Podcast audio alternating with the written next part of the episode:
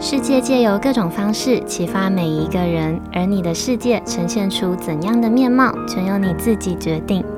你现在收听的节目是《新赖说》。Hello，各位 CC，欢迎收听《新赖说》，我是新赖小姐。不知道你平常有没有看 YouTube 的习惯？如果有的话，那又是什么样类型的影片会让你感到有兴趣呢？我最近很迷一位叫做 Gina 的 YouTuber，他有一个系列的影片是享受生活的料理时间，里面主要是记录他平常的一些料理的日常，除了做饭，还会有居家布置啦，或是分享生活仪式感之类的内容。那因为是记录日常，所以有时候也偶尔的会看到 Gina 跟她的男朋友佩佩的一些比较甜蜜的互动画面。我印象很深的是，在某一支影片里面哦，Gina 她做了蛋包饭，但是在煎蛋的时候，因为没有控制好，所以其中一份蛋包饭的卖相稍微差了一点，但是在我看来还是很美丽的。那完成蛋包饭之后呢，Gina 就把这个做的比较失败的那一份蛋包饭放在自己的面前。然后自己也觉得这个做失败的蛋包饭看起来很好笑，所以他指着佩佩盘子里面的食物说：“哎，你看你那份很成功哎。”然后佩佩接着说：“那我要那一个啊，你要给我那一个。”这句话还没有说完，佩佩就伸手过去拿 Gina 那盘比较失败的蛋包饭，抢到手之后又再说：“我比较喜欢这个。”他们的互动真的看起来很可爱，也很自然。在日常的生活里面，塞满了各种像这样不经意的甜蜜，不经意的放闪。但这种放闪又不会让看影片的人觉得刺眼，反而是一起感受到他们甜蜜的气氛，也感受到佩佩的心意，然后跟着幸福起来。这一系列的日常影片，它没有夸张的特效，没有刻意的剧情脚本。它是用最简单而且最纯粹的呈现日常的方式，让看影片的人感受到生活里的每一刻。这也就是我还蛮喜欢这个系列的原因。但也因为这些日常放大了佩佩的体贴，所以让网友们在留言区一面倒的去称赞佩佩。因为这些留言，让我开始思考每段关系里面的付出跟接收，然后有了今天想跟大家聊聊的内容。我自己觉得，每个人付出的背后，一定都会有一个自我满足的原因。我们可以先不把这个自我满足的原因想成是自私啦，或者是利益导向这一类比较邪恶的。它可以是很单纯的希望得到对方的笑容，很单纯的是看到对方更好，或是获得对方的回馈，哪怕这个回馈只有一点点，都有可能是这个付出行动的潜在动机。因为这样，所以才显得生活是互相的，每段关系里也更是。佩佩对 Gina 好，呃，疼她啦，宠她啦，这些行为的动机，很有可能也是为了满足自己内心的某一个欲望。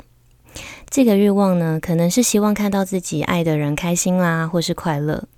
所以，当这个欲望被满足了，也就会促使佩佩愿意继续下一次的疼爱。只是我觉得网友们的回复大多忽略了人性的另外一个特点，就是等价交换。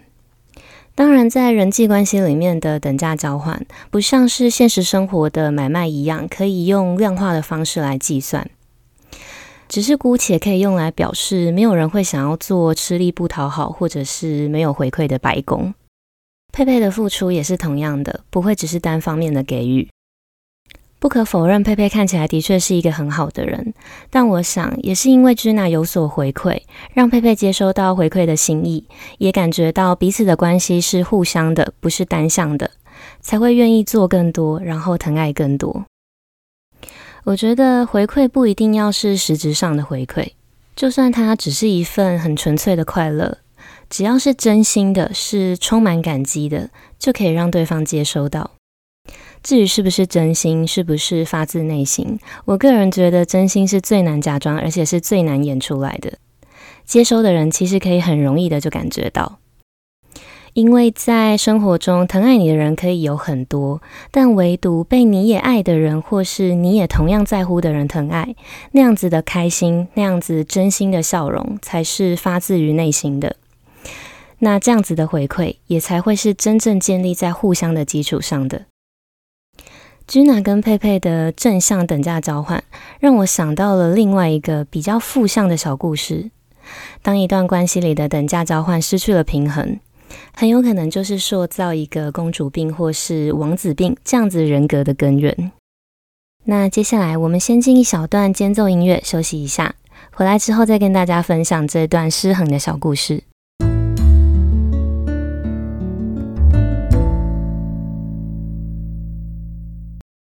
我在以前工作的公司里面有一对同事，他们好像在暧昧，又好像没有。嗯、呃，怎么说呢？应该说是男生单恋女生，他在追求这个女生。那因为在同一间公司里面上班，每天朝夕相处的，其实你不难猜到追求的公式不外乎就是献殷勤。所以男生他就很勤劳的每天买早餐啦、温馨接送啦，或是咖啡伺候等等。男生细心呵护的程度，大概只差在没有喂女生吃饭或是帮她洗澡了。这个男生呢，他任凭女生的各种使唤，任凭女生的各种许愿，把他当许愿池。他每天还是没有怨言的持续付出。这样子的举动哦，看在我们这些同事们的眼里，其实就是一对恩爱的办公室情侣。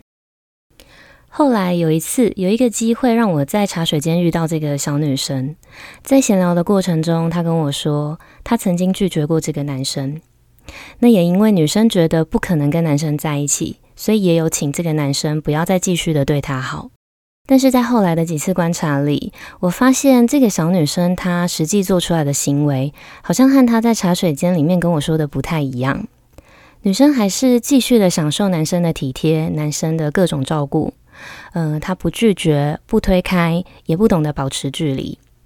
甚至是当男生继续的对她好的时候，女生她会不自觉的露出有一点撒娇的行为，或是撒娇的说话方式。当然，我相信这个小女生她的本性是很单纯的，她不是带有心机的想要去做这件事，她只是没有意识到自己当下的这个行为透露出来的会是让男生觉得有机会的讯息。后来呢，我没有等到这个小故事演到结局，我就选择离开公司了。只知道这个小女生她没有意识的这个行为已经在办公室里面传开，而且比较多还是偏向负面的评价，这让我觉得蛮可惜的。所以我想，如果我有机会可以再遇到故事里的小女生，我想我会告诉她，你可以试着去发现自己的行为透露给别人的讯息是什么意思。然后在你确定没办法给这个人回馈的前提之下，停止从这个人的身上拿取更多的需求，拿取更多的好。因为每个人的付出都是一份好意，如果只是一直无止境的拿，然后没有要回馈的打算，那这份好意最终还是会有被消耗殆尽的一天。因为人性是等价交换的，每一段关系里面的每一份付出和接收也都会是对等的。等价交换来的所有情感，它都会储存在一个空间里，在这个空间里有来有往，才能在里面形成一个正向的循环。就像我们在节目一开始就提到的 Gina 和佩佩的案例，一段好的关系必须是建立在两个人都互相的前提之下。当这个等价交换的天平它失去了平衡，最糟糕的状况就会是小女生在这段关系里面，她习惯了这样子的互动。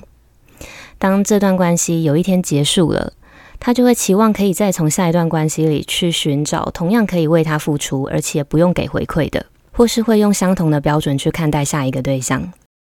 那这样子的心态久了，就会变成我们熟悉的公主病。渐渐的，身边也不会再有人愿意对他付出。那这个时候，小女生她换来的状况，可能就不会是觉悟和成长，反而会是愤恨或是怨怼。这样子的负面情绪，最后会连旁观者都会想要疏远他。所以，我们永远都不要把任何人的好意当成是理所当然或是永久的。不论这份好意是在职场上、在朋友之间、男女朋友之间，甚至夫妻之间，只有珍惜别人的好意，你才不会辜负别人的心意，也才会在你真心想要接收的时候，享受到真正被爱的感动。这是如果我还有机会再遇到这个小女生，想对她说的话。那如果我有机会再遇到故事里的男生呢？我想借由一个寓言故事去告诉他我想说的话。这个寓言故事在虽然是精神病但没关系的这部韩剧里面出现过。故事的开始是一个很可爱的小女孩，她诞生在富裕的家庭里，她的妈妈非常的宠爱她。在这个万般的宠爱之下，小女孩渐渐的长大了。有一天，当她学会吃饭之后，她的妈妈对她说：“宝贝呀，张开嘴，妈妈喂你。”然后，当小女孩学会走路，妈妈又会再跟她说：“宝贝呀，妈妈背你。”这个妈妈呢，她满足了女儿所有的需求。把女儿照顾得无微不至，呵护至极，一直到有一天，妈妈终于累了，然后她对女儿说：“宝贝呀，我需要休息了，你可不可以帮我准备食物呢？”但是这个时候，女儿早就已经没有双手了，因为她从来都没有用过，所以双手就自动消失了。接着，妈妈又在对女儿说：“宝贝呀，我走不动了，那你可不可以背我啊？”但是女儿也没有双脚。因为她从来都没有用过，所以也就消失了。其实寓言故事想传达的寓意是，父母过度的溺爱反而是害了孩子。但我觉得这个寓意也很适合套用在今天的小故事里。当你持续的把你的良善给不懂珍惜的人，你以为是好意，但反而是害了对方。你可以善良，但是不要过度的善良；你可以帮助他人，但是不要变成牺牲奉献。这个世界没有理所当然，也没有本该如此。请你把你的良善跟你的帮助，给那些真正需要帮助，而且愿意尊重、愿意珍惜你的人。以上这段话是我在一个叫做“心理澡堂”的 Instagram 账号里读到的，我觉得很适合留给今天故事的男主角去细细品味。那最后我想说的是，感谢你身边每一位默默付出的小人物，也珍惜他们的好。因为没有人是有义务要对你好的，就算他只是为了满足自己内心的渴望，但这份渴望也是建立在他爱你跟他在乎你的前提下。所以，我们都要努力的不对爱你的人坏，就算控制情绪很难，也要试着努力，因为他们不是应该，也不是必须承受，只是因为他们爱你。好，那以上就是今天日常这件小事，想借由小故事分享的内容。不知道有没有让听完之后的你产生一丁点的共鸣呢？如果有的话，希望能够为你的平凡生活里带来一些转变，或是你身边刚好也有被类似剧情困扰的人，分享这一集的内容，说不定能够帮助到他。那如果你也有其他的小故事，或是 Podcast 的听后心得想跟我分享，都欢迎你到我的 Instagram 私讯告诉我。我的账号是 miss 点 isoland，m i s s 点 i s o l a n d。